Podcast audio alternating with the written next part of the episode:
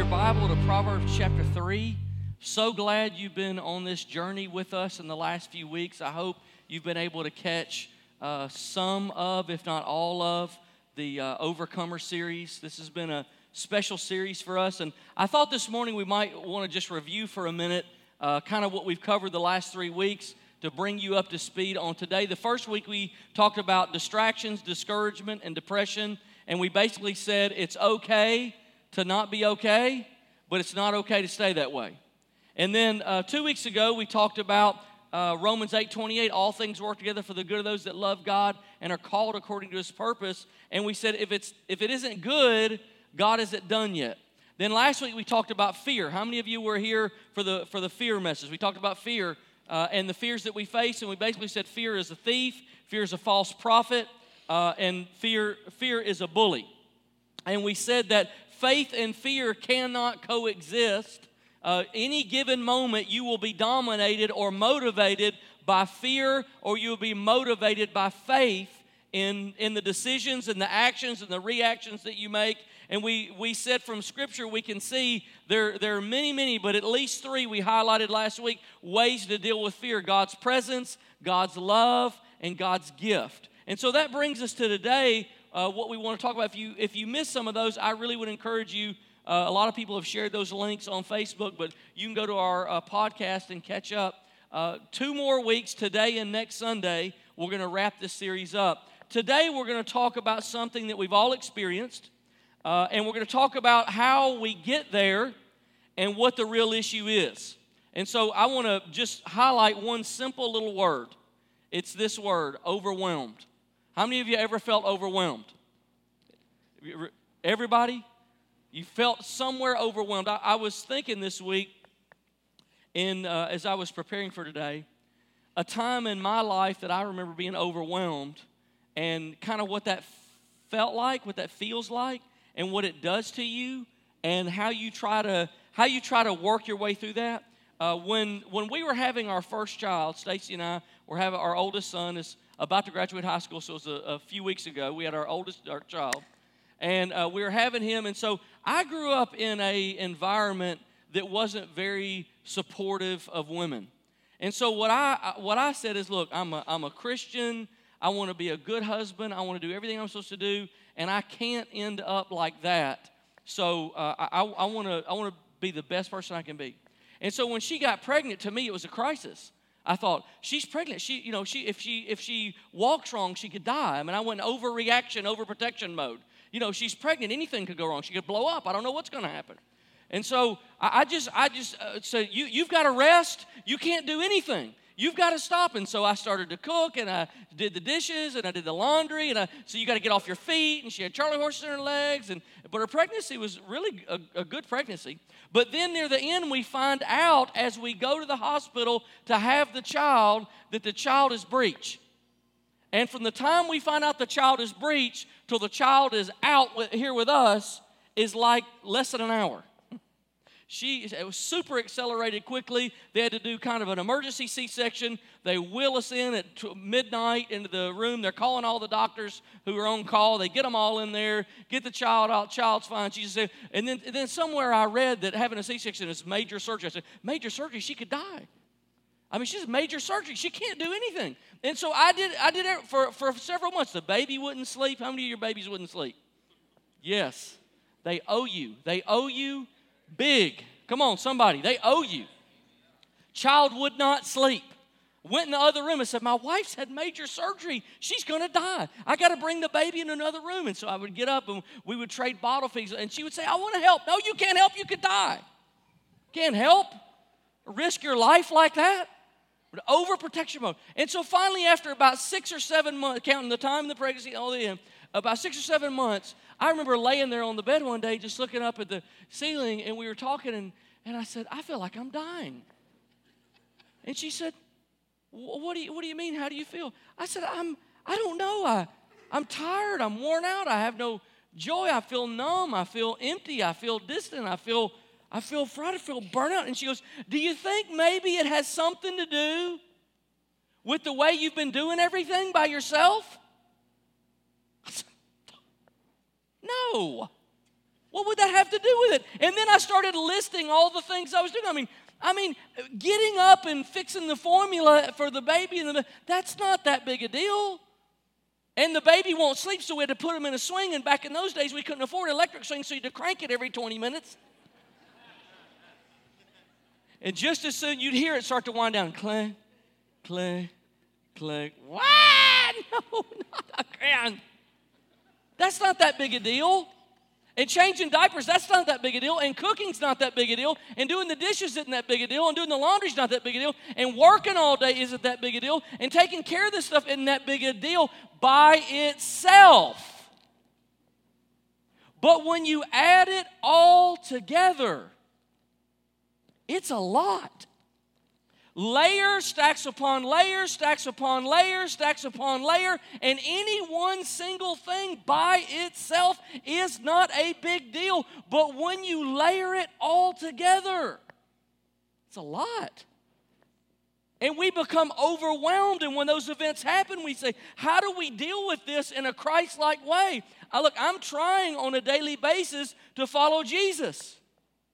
That's what we want for your life. We don't want you to be church attenders. We want you to follow Jesus on a daily basis. That's what I'm trying to do. How do we become fully devoted followers of Jesus? We have to learn to take each one of those issues, which in and of itself may not be that big of a deal, but when you stack them up, it becomes overwhelming. And we have to learn to take those individually and set them at the feet of Jesus. We have to learn to take those. So, Proverbs chapter 3 now, most of the book of Proverbs was written by Solomon, who uh, was a king in Israel for 40 years. The Bible says he was the wisest man that ever lived. And so I love the book of uh, uh, Proverbs because of who wrote it and how it's written. It's written by Solomon, who wrote most of it to his son. So you have not only wisdom from the wisest man who ever lived, you have intimate wisdom. You have wisdom between a, a private wisdom between a father and a son. This is a book of legacy from a dad to his son saying, These are the things that I have found to be true. And it's a phenomenal book. If you're looking for a book to study, maybe, maybe you're looking to start reading the Bible. Proverbs is a great book. I've done this before 31 chapters. You can read a chapter a day, and you have a chapter for, for every day of the month. Even the, the short months, you can double up or something. But uh, I, I have gone through a season where I've read it all year. Just repeat it every month. It's so rich. There's so much wisdom there. You can do that. Now, if you're from a church background, you're probably going to recognize these verses from Proverbs 3, 5, and 6. Trust in the Lord with all your heart. That's an important word, all. And lean not on your own understanding. In all your ways, submit to Him, and He will make your paths straight. Now, let's look at that word all. Not part of your heart, not part of your life. Are, and it's very um, common in, in the way we do life in our present culture to compartmentalize things, to separate things and organize things and categorize things, and to wrongly believe that this has nothing to do with this. That what I do on Sunday has nothing to do with what I do on Monday. What I do at home has nothing to do with what I do at work. What I do at work has nothing to do with what I do at home. These things are completely disconnected. But what, what uh, Proverbs, Solomon is saying to his son, trust in the Lord with all of your heart, not part of your heart. So we have to learn to take every area of our life individually and put it at the feet of Jesus and trust him with it. And listen, if we're honest this morning, that is not easy. Anybody that tells you it's easy to trust God hadn't gone through much or hadn't tried. It's hard to take a rebellious teenager and set that issue at the feet of Jesus. It's hard to take a broken childhood and set that at the feet of Jesus or or a career that seems to be going nowhere, or a bad health report, or, or an addiction you just can't seem to break. To set that at the feet of Jesus and trust Him to work it out. It's complicated, it's hard. It's hard on us. And so this verse has another important word lean. Trust in the Lord with all your heart and then lean not on your own understanding. Now, if we're honest this morning, when we get in a tough spot, most of us just go with what feels right. Life is moving so fast, at such a pace, at such a speed. We make so many decisions every day. We tend to go with what feels right. So, you hear the stellar advice that's very popular in our culture today go with what you feel, be true to yourself. Maybe you've heard it like this follow your heart those lines make incredible movies. But they're some of the stupidest lines of advice you can ever give anybody. Follow your heart? Are you kidding me? The Bible says the heart above all things is most deceitful. Now wait for wait, wait, wait, wait for a minute. Above everything? You mean to tell me my heart has a greater ability to deceive me than Satan does? Yeah. So, why would we tell people to follow the most deceptive force on earth? And when you do that, you come up with some of the conclusions that we come up with today. We can't base our decisions on how we feel because let's be honest, how we feel today is probably not going to be how we feel tomorrow. How many of you, how many of you over 40? Come on, confession, over 40. Yes. How many of you made decisions when you were a teenager that you thought were awesome? And now that you look back, you go, not awesome. I remember I was a teenager, I, I had a little kid at a preschool. I was washing a van, he spit on me. So I thought, this is going to be awesome. I'm going to teach that kid to never spit on anybody again as long as he lives and I took the power hose and I pinned it to his forehead through the fence and I drilled him back like a fire hose to the back wall. Bam! Just electrocuted him with water. And I thought, that's awesome. Kid will never spit on anybody again. He was soaked to his underwear. And it was awesome until the director of the daycare, who happened to be my pastor's wife, told him, and then he circled back and they had to call the parents and they had to come change the clothes and all of this stuff. And it was so awesome right until the minute it was not awesome anymore. because I followed my heart. Lean not on your own understanding. Our understanding is limited and incomplete and jaded, but God is holy and all knowing, and He is good, and He wants good things for you, so you can lean on Him. You can trust Him. Now, maybe you say, I've tried that and some bad things happen. I'm not ready for that. That's fine. That's fine. You might not be ready for that. You may have gone through, through some things that are confusing that you don't understand. That's fine. But if you're not going to trust God, what are you going to trust? Because you are going to trust something. You'll trust the government? Like almost universally, Republicans and Democrats agree on one thing the government's broke. I, th- I don't see anybody disagreeing with that. You going to agree with science? Is that what you're going to trust in? Science? I mean, I mean, uh, uh, the world's freezing, the world's overheating. We don't know what the world's doing. Science has come up with some conclusions that are very mixed, even among the scientific community. Culture, you're going to trust in pop culture? What are you going to anchor your soul to? I've decided that I'm going to trust Jesus, and here's why I made that decision. He's the only person that ever lived that predicted his own death and resurrection and then pulled it off. There's an empty tomb. His body can't be found. It's never been found, and nobody's ever been able to explain it. So, a guy that can come back from the dead and say he's going to do it before he dies, I'm going to put my trust in him. What will you put your trust in? One other interesting phrase all your ways. You see the theme there?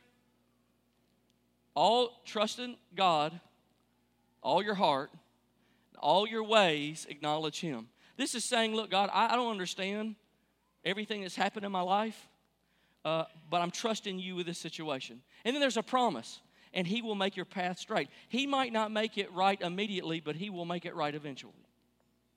So the reason we have to get this right is because it's difficult to trust God. And the reason we're talking about this is because in order for you to be an overcomer, you have to trust God. I don't know anybody that's an overcomer that doesn't trust God. Every overcomer has one thing in common. You face a, a, a time in your life where there's a gap.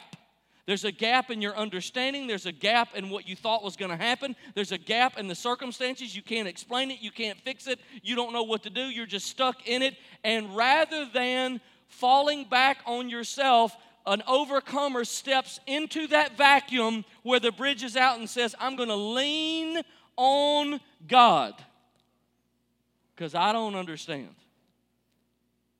And nobody can explain it to me. But I'm going to lean in on Him and I'm going to trust Him. Now, here's the important phrase I want you to catch today. If I do not trust Him with all, I will eventually not trust Him at all. Now, here's what I want you to see this morning trust is not static, it is dynamic, it will change. If you play the, I'm going to trust God with this, but not this game, what, what do you think is going to win? Eventually, over time, your trust in God will diminish. A little bit of yeast works through the whole dough. You will eventually uh, become cynical, critical, doubting, frustrated, Either, either, either you ultimately are going to grow in your trust for God or you're going to shrink in it, but you cannot stay at the place that you are today. It will affect every other area of your life. So, this morning, what I want to quickly do as we, as we wrap up today is I want to give you uh, three areas that I think we have the most uh, difficulty trusting God in. All right, so if I'm going to be an overcomer, I have to learn to trust God. But to really feel the struggle of trusting God, I have to trust Him in the harder in the harder areas. So here they are. Uh, here's the three areas that I see. First one is relationally. It's hard to trust God with your relationships um, because relationships are complicated. I mean, I, I, want you to think about what we face today. We got married people who want to be single. We got single people who want to be married. Let that soak in for a minute. And relationships are difficult and relationships are where we are most likely to be confronted with the condition of our own soul and our own faith. Because it is when somebody has gotten close enough into our life and rubbed us the wrong way that we are able, in the heat of that friction, to see ourselves as we are. As imperfect as other people are around us, God uses those moments sometimes. I, I can remember when Stacy and I were had been married about two or three, two or three, four years, something like maybe, maybe two or three years. Uh, the honeymoon was over, and and I and uh, it dawned on me, oh, we got to like live together. Like we got to work this out. Like I didn't know that's what marriage was. had these other ideas about marriage. So like we've got to we've got to have a relationship. We've got to relate. We've got to talk things out. We got to resolve. I didn't know how much a part of marriage resolving conflicts were. Anybody brave enough to join me? I didn't know like that was, I, I, I didn't know. I thought if you really loved each other, you wouldn't have as many. I didn't know. You're laughing suspiciously. You didn't know either. And so we're in this point of marriage, and I don't even remember what the issue was, but I can remember, man, that it that all I remember is she was wrong. That's all I remember. All I remember is taking on the spirit of Adam. God, it's this woman that you gave me. I was fine. I was doing just dandy until you gave me her. What have you done to me, God? And, and, I, and I can remember wanting to be spiritual and wanting to be Christian and wanting to follow Jesus and wanting to do everything right, but not being able to resolve this conversation. This, this has got to change. She's got to change. Something's got to change. This is wrong and it's got to change. And I remember just going to prayer, oh God, Change her. Heal her and fix her. Jesus' name. Put some symbols on it. Do something's got to give. And I can remember, I can remember to this day God saying to me, okay, fabulous. I've been wanting to talk to you about this, and I'm glad that you came. Something like that. Here's what I want you to do I want you, because at that time our schedules were a little different, and I would get up and leave the house just before she would get wake up. And I remember God saying to me, I want you to go in before you leave every morning, and I want you to just lay your hands gently on her shoulders, and I just want you to pray for her. And, and, and I want you to pray that I will bless her and that I will uh, make her the woman that I want her to be. And I thought, yes, finally a strategy that will change her. Thank God. We're going to get this fixed. Jesus has given me prayer. This is a powerful weapon of warfare in Jesus' name. And so I'd creep in there. Oh, God. Put some tongues on it. Yes, this is going to work. I've been looking for something that would work, and this is going to do it. This is the thing. It's magic. I put that on there. I'd pray. God bless her. Help her. Make her the woman you want her to be. And I'd creep out. Just wait. Set off a prayer bomb in the room. She won't even know what hit her when she wakes up. She'll wake up and be Proverbs woman. Bam. Sneak in there, creep in there, and pray over her. And and something happened, and as I look back, I think God set me up. I began to realize that the issue wasn't her, it was me. And as I prayed, my heart started to change. And I started to love her differently. And I started to want the best for her in a different way. And I started to appreciate her differently. And my whole, it was, it was a profound season of change in my life. And Philippians uh, 2 gives us incredible relationship advice. Now, maybe you say, uh, look, we're inundated with relationship advice. Go to the uh, grocery store and you'll see on the magazine cover. I, I know you've been re- taking the Facebook personality test to see if you're compatible, and you've been doing the top 10 ways to get your spouse to do everything they want you to do, right? You want them to do, right?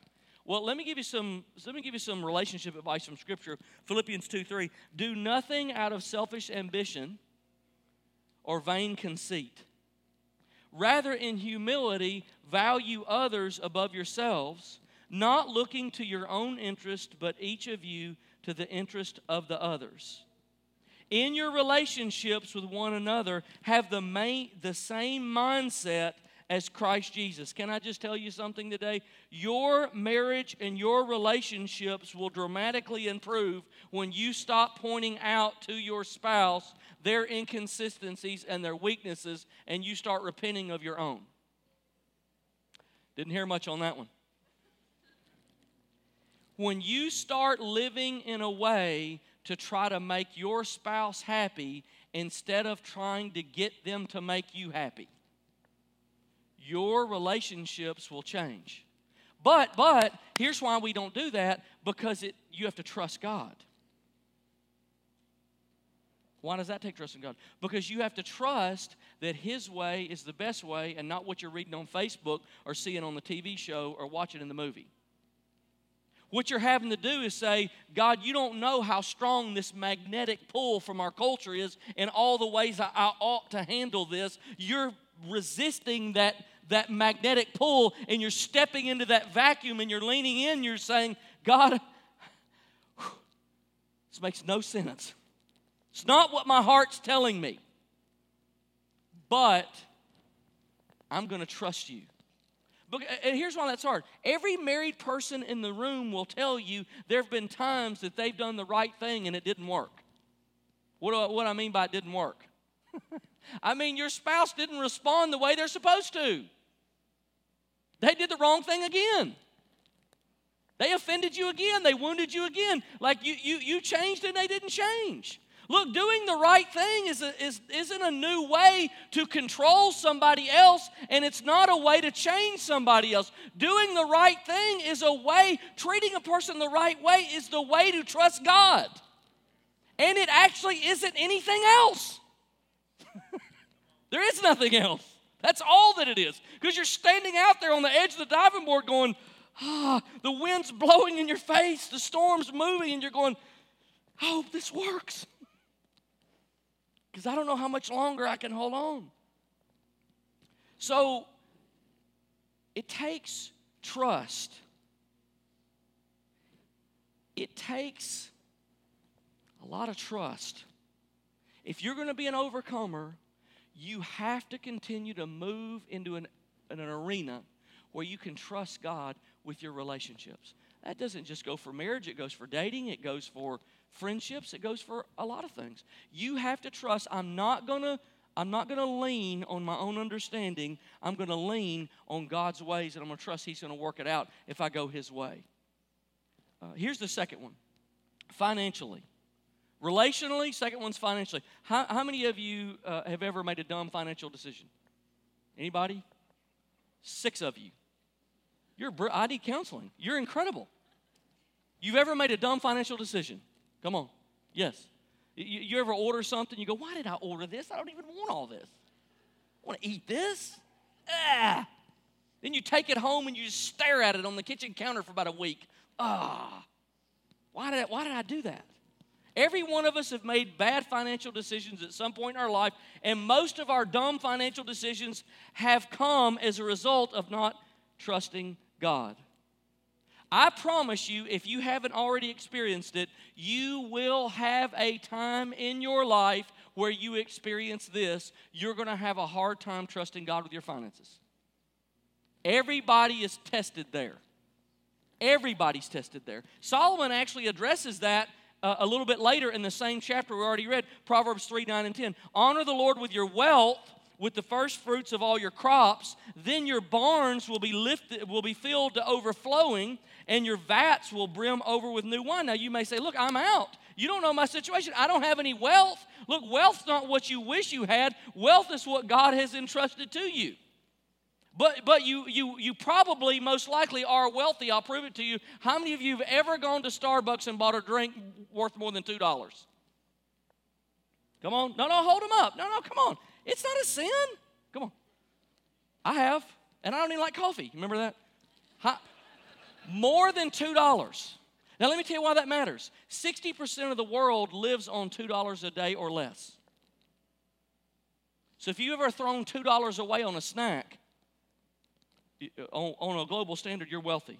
How many of you ever gone shopping for an extra pair of shoes even though you already had more shoes than you needed? I'll get the guys in a minute. How many of you ever went and bought sporting equipment that you didn't need but you thought it'd make your game better? Yeah? Right. Okay. So so so you're wealthy. How many of you have ever thrown out food because it was spoiled? See, poor people don't do that.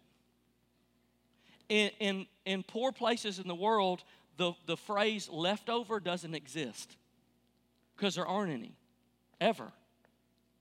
So if you ever had leftovers on a global standard, you're very wealthy this morning. So the point I'm trying to make today is not to make you feel bad for having stuff. The point I'm trying to make is this scripture is written to us. So, so he says, the first fruits of all your crops. Now, let me just quickly tell you what first fruits means. It doesn't mean anything to us because we're not farmers.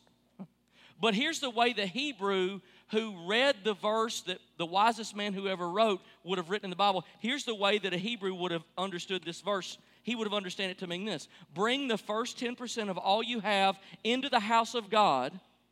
Bring the first 10% of all that you have into the house of God. That's what first fruit means. Now, we call it in the, uh, in the church, we call it tithing. So, if you don't trust God with your money, here's what I just want to say to you this morning you will get stuck spiritually. And at the end of the day, it's a heart issue. It's not a money issue. Either he's first or he's not. Either I trust him or I don't. Now, look, I know uh, in our day and age, a lot of churches, probably the majority, I don't know, I hadn't read any studies or hadn't done any, but my guess is the majority of churches don't talk about tithing because talking about money makes people uncomfortable and it can be misunderstood. Now, at Kingwood, we do talk about money. Now, I think probably in the last 12 months, I've either taught on or mentioned uh, tithing maybe four or five times. But we're here, we're not going to use guilt, we're not going to use fear, we're not going to use manipulation, but we are going to teach what God says about giving and about money because it is a spiritual issue. It does affect your relationship with God, it does affect how much you trust Him, and ultimately, you and I are accountable to God for what we do with what He gave us. And so we have to talk about that. I, I read where uh, a year or two ago, a pastor said, We don't talk about giving in our church, we just lead by example. I was wondering about all the other parts of Christianity that we could apply that to. We don't talk about prayer, we just lead by example. We don't talk about evangelism, we just lead by example. We don't talk about reading the Bible. We, why, why, how do we get to randomly pick which areas we're going to do that with? How, how, do, how do we get to be that selective? See, we're in a season of spiritual renewal in our church, and we've said you know you're in renewal when people you never thought would get saved start getting saved. Last week's water baptism was incredible, and we've got some more coming next month that are going to blow your mind. We're in a season of renewal. When people start getting saved that you didn't think would, you know you're in renewal. You know you're in renewal when your relationship with Jesus becomes more important to you than it was before. Let me tell you another way you know you're in renewal. You're in renewal when giving goes up. Why? Because people are putting Jesus first. And they're saying, I'm going all in. Look, we're not a prosperity church. We don't believe God's going to make everybody rich, but we do believe what Proverbs teaches here when you give, God blesses you. Now, He defines the blessing. You don't get to define it, and I don't get to define it. You know what we call that? Trust. God, I trust you. So I'm going to give. I know you're going to bless me. I know you're a good father. I know you're a good God. I know you have a good heart. I know you have a good plan. So I trust you. So we've been offering uh, for the last year and a half. We'd say, look, you want to take the tithing challenge? You want to start down that road? You want to trust God in this area? Because He calls all of us to. Why don't you start by giving 1% of your income and the next month go to 2 and the next month go to 3? We've done this. Maybe you've heard, heard us. It's just a, an easier way to start walking that road. You don't know how many people have come to me, emailed me, put a message on Facebook and said, Hey, I, first month I did 1%, second I did 2, the third I did 3, the fourth I did 10. And you know why? Because I learned something about God that I did not know. He's more trustworthy than I thought. Wow. I had a couple a few weeks ago came to me unsolicited. I didn't ask, How's this going in your life? Nothing. They came to me and said, we wanted to make a point to come and say thank you. For what? Thank you for the for the tithing challenge. Thank you for what you teach. Thank you for what the church means to us. I want you to know we took the tithing challenge. We started tithe. They're one of the couples that started and, and then went to 10 real fast. And they said, I want to tell you something. We we were not, this is what they told me, we were not able to pay our bills. And so the reason, he, he's what he said to me. I didn't tithe, but I've heard about tithing all my life, and I've never tithed. And I didn't tithe because I didn't think I could afford it. Now watch. He said to me, but you know what I found out? I started tithing, and my wife got a raise. And for several months now, our bills are paid. And for the first time in our life together, we have money left over after our bills are paid. Oh, what do you think that means? It, it means you can trust God. And here's what he said He said, Now I want you to know this. I thought I couldn't afford it. Looking back, I realized now what the real issue was. I just didn't trust God. I just didn't trust Him. And so I said, Hey, something, the Holy Spirit spoke to Martin. I said, I, I want you to do something. Right now, you are in a glorious phase of life. Like God is moving in your life this is a good season. You have more than you need, and things are good. But I, I just want you, if I can say this, the next time you hit a challenge and you don't know what to do, will you remember this moment? The moment that you found that God was trustworthy, whether it's a health problem or a relationship problem or whatever, circumstances, would you just look back on this moment? Would you just remember it? Would you just remember that we had this conversation that the God that you could trust with your money is the God you can trust with everything else, and He's good and He has a good plan for your life? And you know what they said? Incredible. They said, when we first got married, we, we didn't have enough money to take a honeymoon. Uh, so we've been we've had this jar, and when we get change or a couple dollars, we put in it, and we've been saving in this jar. And they said several months ago, when we were sitting in service, something happened in that service and he said, My heart was so moved. I went uh, to the car right in the parking lot and I told my wife, Hey, um, I got I to tell you something. I think God spoke to me and said something, I got to tell you. And she said, I got something to tell you. look, wide eyed. What? What? He said, You know how we've been saving for our honeymoon? She said, Yeah. He said, I felt like today God put on my heart that instead of taking that money we've been saving for our honeymoon go away, that we need to go on the next trip to Honduras with Kingwood. And she said, that's what I wanted to tell you. I felt the same thing. You see what happens when you start to trust God? Your spiritual life explodes. Things start to move in other places that you didn't see. Now, here's the last one relationally, financially, spiritually. Sometimes we have a hard time trusting God spiritually. We have a hard time trusting God with our own spiritual life, with, the, with our own. Maybe you struggle with the deeper meaning, the higher reality, the spiritual.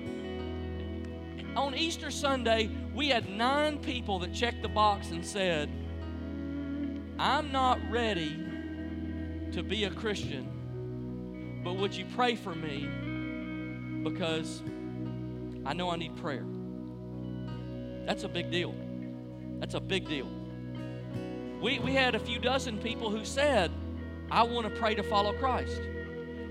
From time to time, we have people who visit our services who are, are atheists, who are agnostics, people who are checking it out, people who are looking, conversations that I either have with people or hear. And I'm just saying to you this morning, it you might not think, look, relationships and finances, I get it, but spiritually, Yes, spiritually, every one of us feels a challenge on whether we're going to trust God for truth. We struggle. Is what you say true? Is the Bible true? Is what the church doing right? Is this what we're supposed to be doing? Is this what we're supposed to be part of? And, and Romans, or I'm sorry, Ephesians 2 8 9 says this For it's by grace you've been saved through faith, and this is not from yourselves, it's the gift of God not by works, so that no one can boast. Here's the deal at the end of the day, we have to come to the cliff on these issues and say, God, I'm putting my trust in you. Because there, there might not be an explanation, there might not be an answer, and you might not understand. So, somewhere in life, you're going to have to take a leap in these areas. Who are you going to trust? And to be an overcomer, we have to trust Him. Now, let me, let me go back to where we started, and then we're going to pray. If I do not trust Him with all, I will eventually not trust Him at all. Would you stand with me this morning? If I do not trust Him with all, I will eventually not trust Him at all. Would you just close your eyes for a minute? And I just want to guide you through, through a couple thoughts, and, and then we'll invite you to pray. Prayer team, would you come this morning? You're here this morning. I just want you to I just want you to identify what is the area that you have the greatest difficulty trusting God with? What is it? What is that area? What is that spot? Maybe it's nothing I even talked about. Maybe it's health. Maybe it's truth. Maybe it's maybe it is relationships or finance or or something else. Maybe it's the pain of your childhood. Why did this happen to me? Maybe you have trouble trusting God because you gotta you gotta let God go. You've been blaming God for some of the things that happened to you in your life, and and you have to say, you know what? That that trust, that that negative experience wounded my trust. Trust is a big deal. And this morning you say, I, I've gotta, I've gotta, I've gotta let go. Here's what I know. Every one of us battle trust issues. Every one of us. And this morning, if God spoke to you, and He, this is what I've been praying for you, if He put His hand on an area in your life that you say, I've been struggling to trust God in that area, if, if He's clarified that to you, if He's spoken to you, if God spoke to you today and said, This is the area right now, and I want to help you, would you just lift your hand and say, God's been talking to me about a, an area of trust? and I want I want you to pray for me today. Would you just lift your hand and say, "There's something I need to surrender. There's something I need to let go of." You just lift your hand this morning? Say, "That's me, man. That's me. God's touching my heart. God's speaking to me. God's talking to me." There's an area I need to surrender. There's an area I need to let go. I need to take this one issue and set it at the feet of Jesus this morning. I need to take this burden and lay it at the feet of Jesus. I need to take this thing, this challenge, this, this thing that I'm facing, and I need to lay it at Jesus' feet this morning. Lord, I love you today, and I thank you for the grace of Jesus Christ that's in this room. I thank you for the help and the strength and the healing and the peace.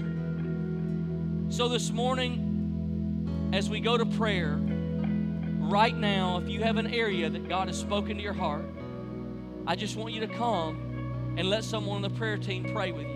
Say, Today, by faith, I'm laying this area down. Today, by faith, God, I trust you. God, today I trust you. Some of you just need to step across that line. Maybe it's something you've been battling to overcome, and the enemy said, You'll never overcome it. But I want you to come right now, right now, right now. I want you to step out right now. Lord, I trust you. It's a step of trust. Maybe this is even deeper than faith. It's one thing to believe God's real, it's another thing to trust Him to overcome. Lord, I lay this down at your feet this morning. I lay it down at your feet. God, I trust you. I trust you. Would you just come for prayer right now? As the worship team begins to sing, I want you to come for prayer right now. Lord, I trust you. God, I trust you. I take a step of trust today. Step of trust.